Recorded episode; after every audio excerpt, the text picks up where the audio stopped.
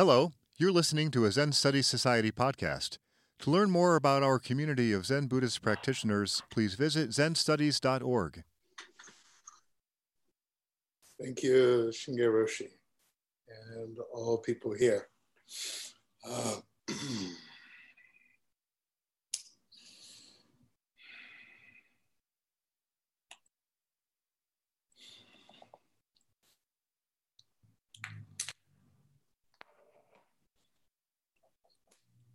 the talk share uh, this evening uh, is kind of a my tendency is to give a dharma talk based on the present moment circumstances. And um, so i want to lead this uh, talk and hopefully dialogue with um, a great american zen master by the name of james baldwin and um, in the book, um, The Fire Next Time, he said, We are capable of bearing a great burden once we discover that the burden is reality and arrive where reality is. And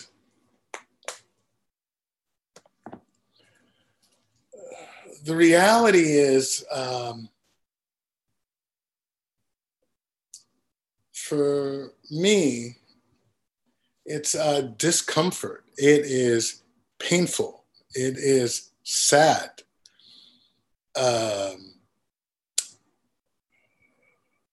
Wisconsin, uh, continuation of a very long narrative and simultaneously, I just came off of doing um, uh, a three day immersion uh, in where we practice. I, I use as the framework because uh, I'm a person in long term recovery from addiction.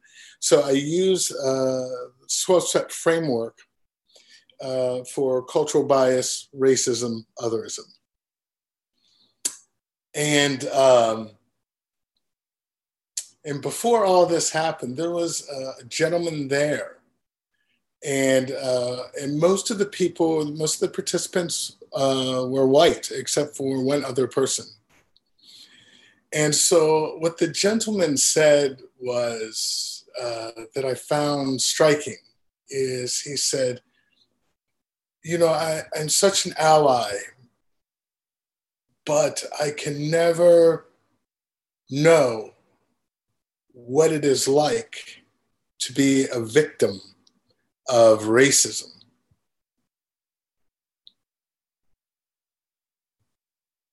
And I laughed. I said, trick or treat. Of course, you're a victim.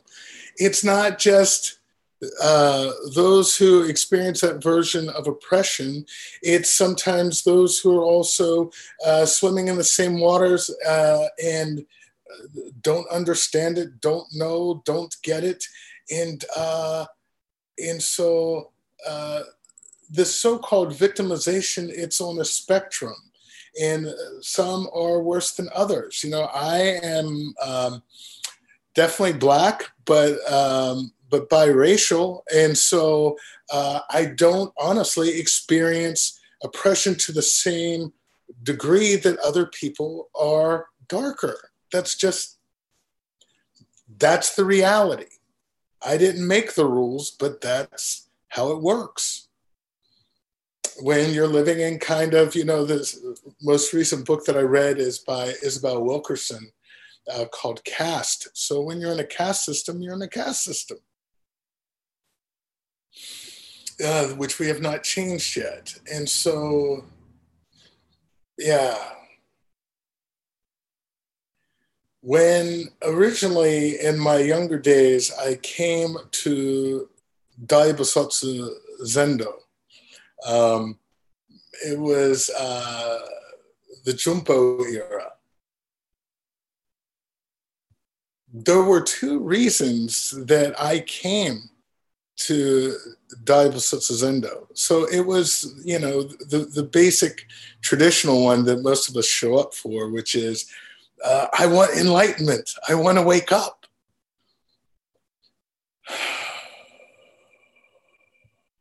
And the other side was of that was I wanted to experience liberation without the oppression of being black. And I felt that if I came there and practiced, there was the possibility that I could experience liberation from racism, or at least its harmful, poisonous effects. Because when we're swimming in a toxic pool or pond, it's difficult to not to become sick.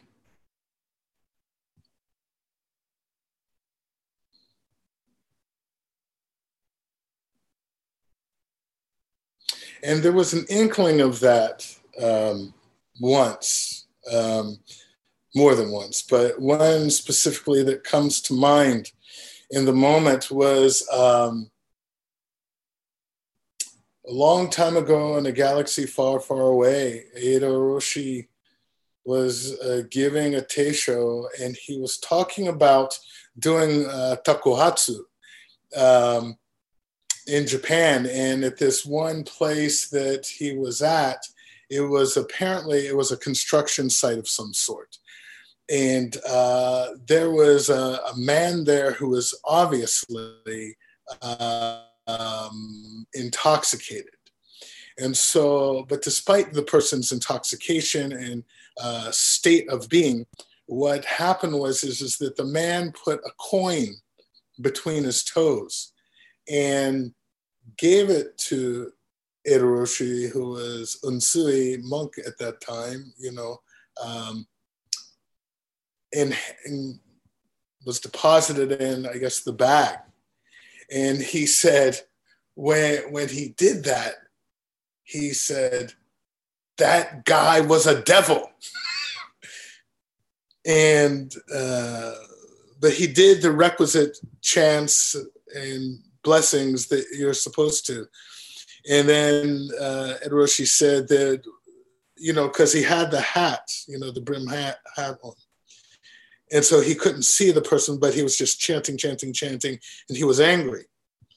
And he said that when he started to lift up, he said he doesn't know precisely what happened, but instead of seeing an enemy, he saw a bodhisattva. And when he said that, I knew that precise experience someone calling me high yellow or being indifferent or using the normal, you don't sound black, you, you talk white, or you're so articulate, or what, what's a black person doing in, in a Japanese monastery? This is an awfully white space, you know?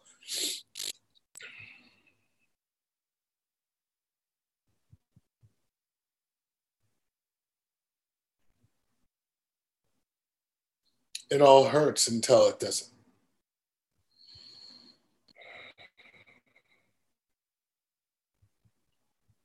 I wanted that kind of liberation.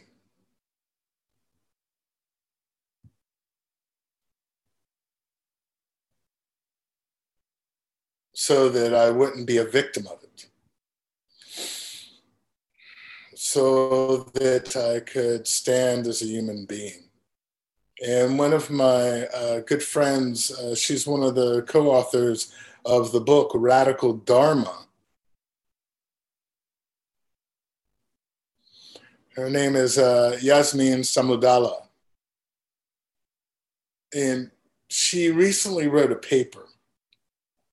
Um, she's a professor at Vassar College.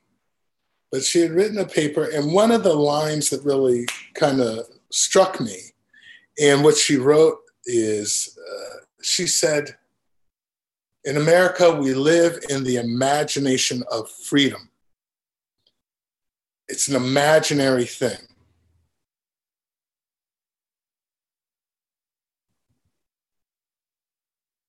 It's not just happening to black people or brown people or indigenous people, it's also happening to white people.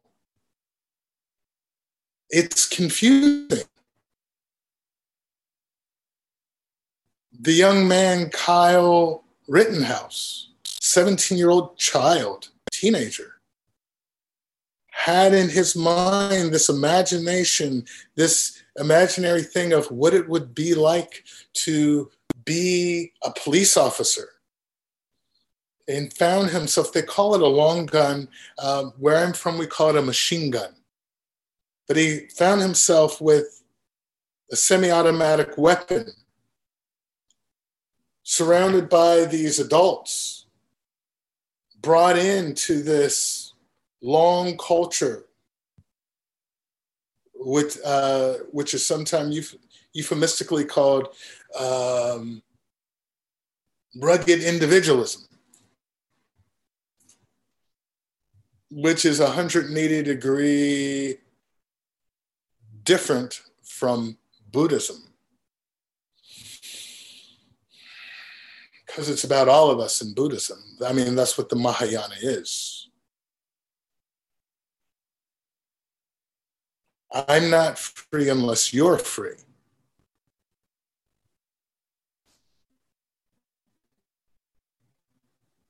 And another courageous Shinge Roshi sometimes, you know, being in her presence is such an honor. It feels so authentic.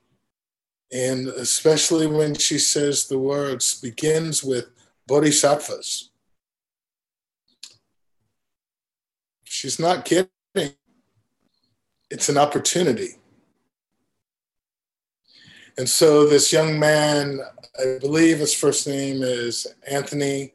His last name is definitely Huber, H E B E R. 26 year old young man on a skateboard with a girlfriend that he wanted to marry. He had a stepdaughter. And he gave his body to protect others. And made a deep, deep, deep sacrifice that he didn't have to do. He could have run away, he could have ducked. But somewhere in him naturally was the bodhisattva's vow. Sujo muhen segundo, gono mujen segandan, homo murio segangaku, butsuro mujo segandro.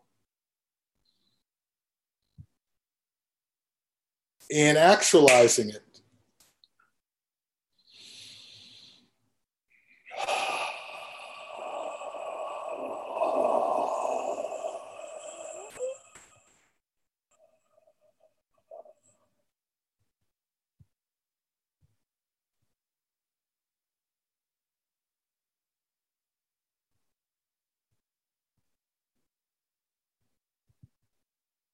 very definitely a victim of circumstance. I was crying this morning as I was chanting the Dai Segaki for him.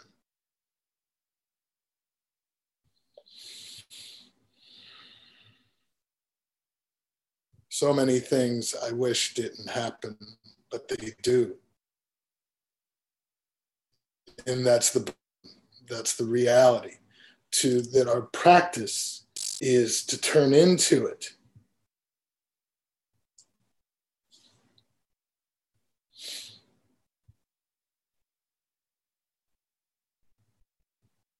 with kindness compassion selflessness dignity and grace friendliness generosity, reverence, and all. When the um, when there was the massacre at the Tree of Life Synagogue, where the Jewish persons were massacred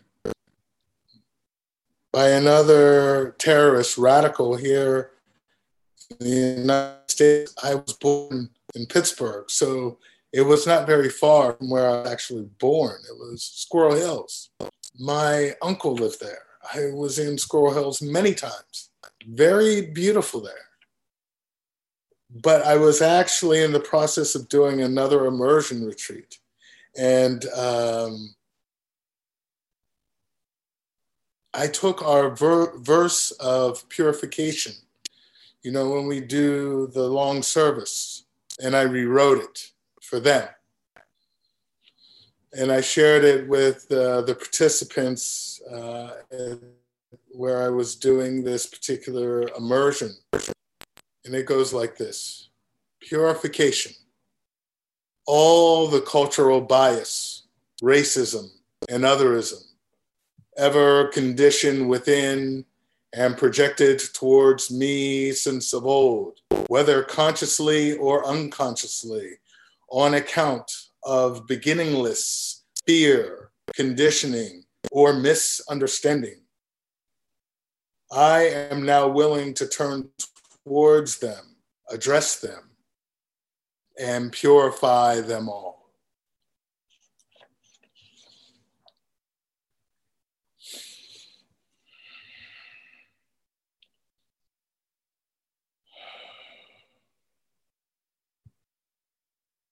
It's a strange thing. My relationship with, as a monk, my relationship with Dai Bosatsu Zendo Kongoji,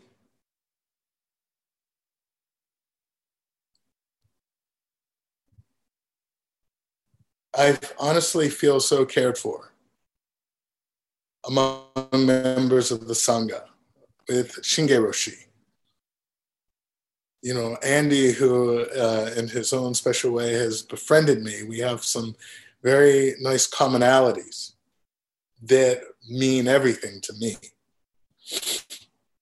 And um, today I was talking to someone.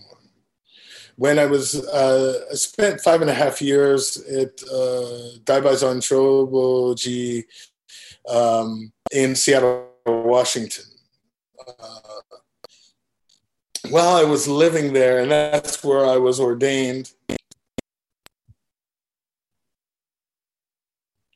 In this Rinzai tradition, it didn't occur to me at the moment, but only later, that I am the only uh, ordained Rinzai Zen Buddhist monk or nun that I've ever met.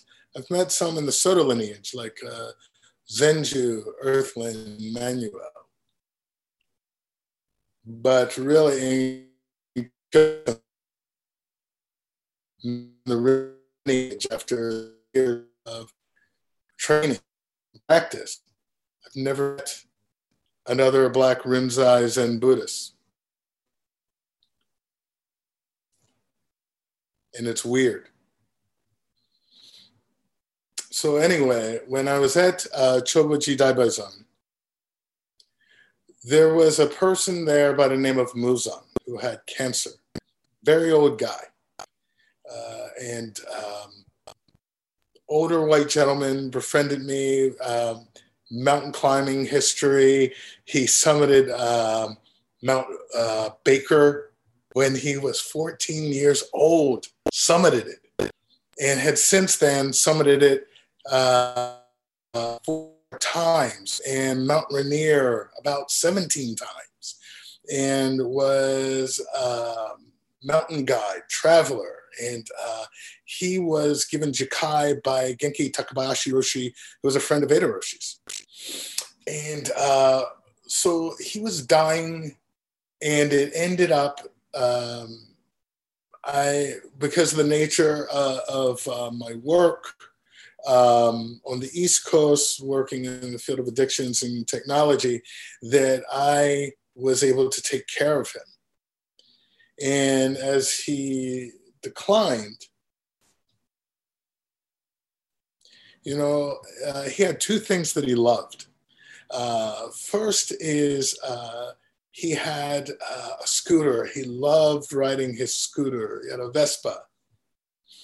And the other thing that he loved, probably equally, if not more, to tell you the truth, is he had a, a dog by the name of Kerouac. And a beautiful little uh, whippet. And um, he came to my apartment. My ex-wife was there. My son happened to be there, and um, and they were actually already in the apartment when I was coming back from the coffee shop. And Muzan was there, and he said, I, "I have a poem to give you." And I said, "Oh." He says, "Yeah, I think my cancer came back." And the poem read.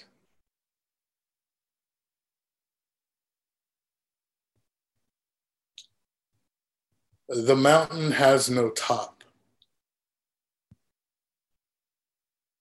And though I have reached its peak, I still continue to climb.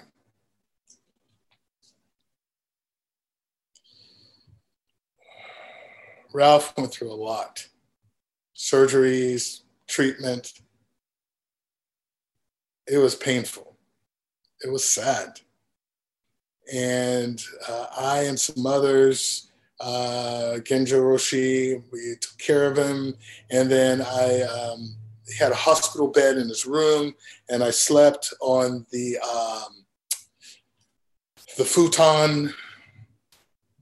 And the the oddest thing, as he was dying, he he had this very strange request, uh, and he said, "Seiho." I'm like, "What?" I want to go to the bathroom. I want to stand up like a man and pee. And I was like, this has got to be the drugs. Oh my God.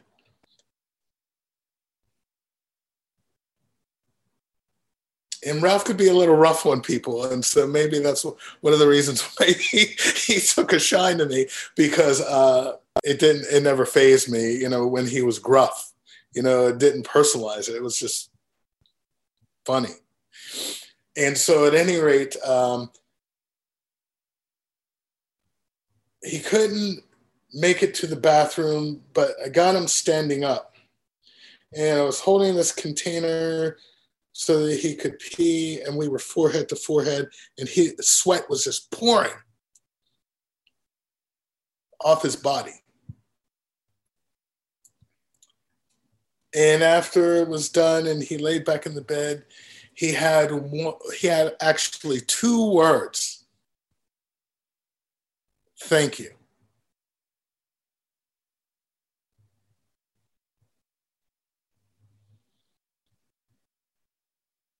The day before Muzan died, we were holding hands. And as he died, his breathing, it turned into like a, it sounded like a boiler that was gone bad or a locomotive engine that just was just starting to try and get running. But before he transitioned, he wrote on a piece of paper, he willed Kerouac to my son, who was 13 years old. And Bear came to see him. And Muzan asked Bear, You're a good kid. Do you promise to take care of Kerouac? I love him more than anything. Would you be willing to care for him as long as he lives? Bear was crying. He said, Of course I will. And as Ralph Muzan was sick, Bear would bring Kerouac to the hospital and, you know, look at each other through a window.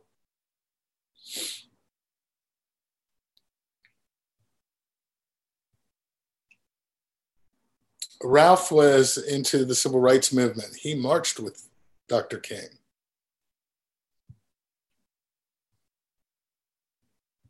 Being with him was like being at Dai Bosatsu.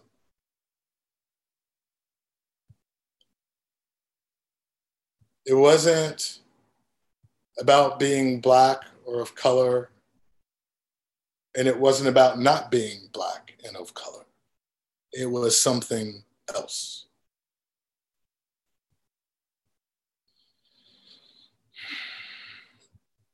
Recently, I got to visit him. Uh, he had surgery, and one of the things that was striking, and I was having a conversation with my ex wife, and she was saying, I am so grateful for Kerouac because during this stressful time of COVID 19, you know, and I have to work and everything, and I'm so glad that you're here to help take care of Bear during the day. He and Kerouac are so close. And I feel like sometimes Kerouac saved his life and his mind through this time because I see so much going on with other kids and families that are struggling more because they don't have pets or things like that. Someone as good as Kerouac.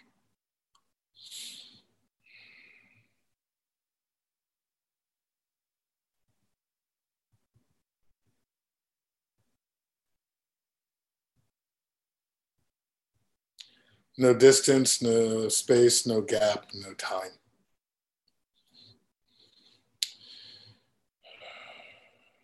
My dear friend Muzan. He's still climbing.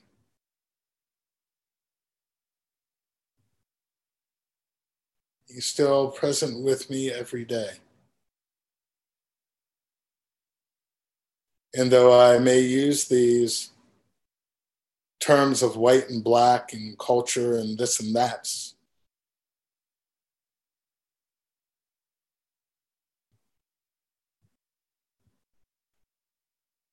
he, we are more than just human beings. That's not a philosophy or a theory.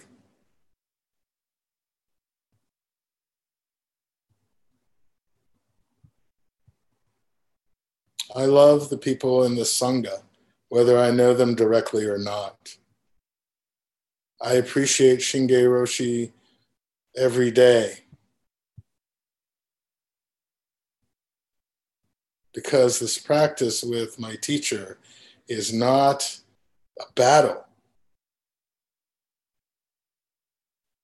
It's like walking side by side.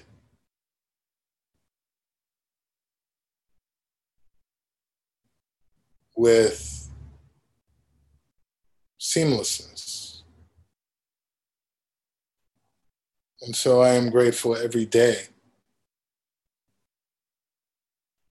to have a place where I can practice, people that I can practice with, spirit and tradition that I can practice with.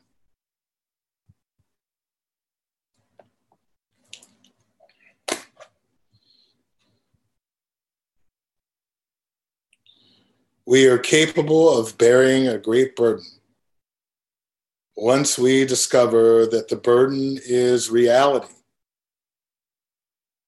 and arrive where the reality is.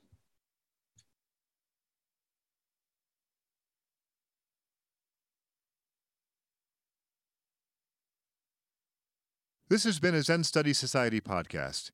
If you found it to be of interest, please consider making a donation by visiting zenstudies.org/donate. Thank you for listening.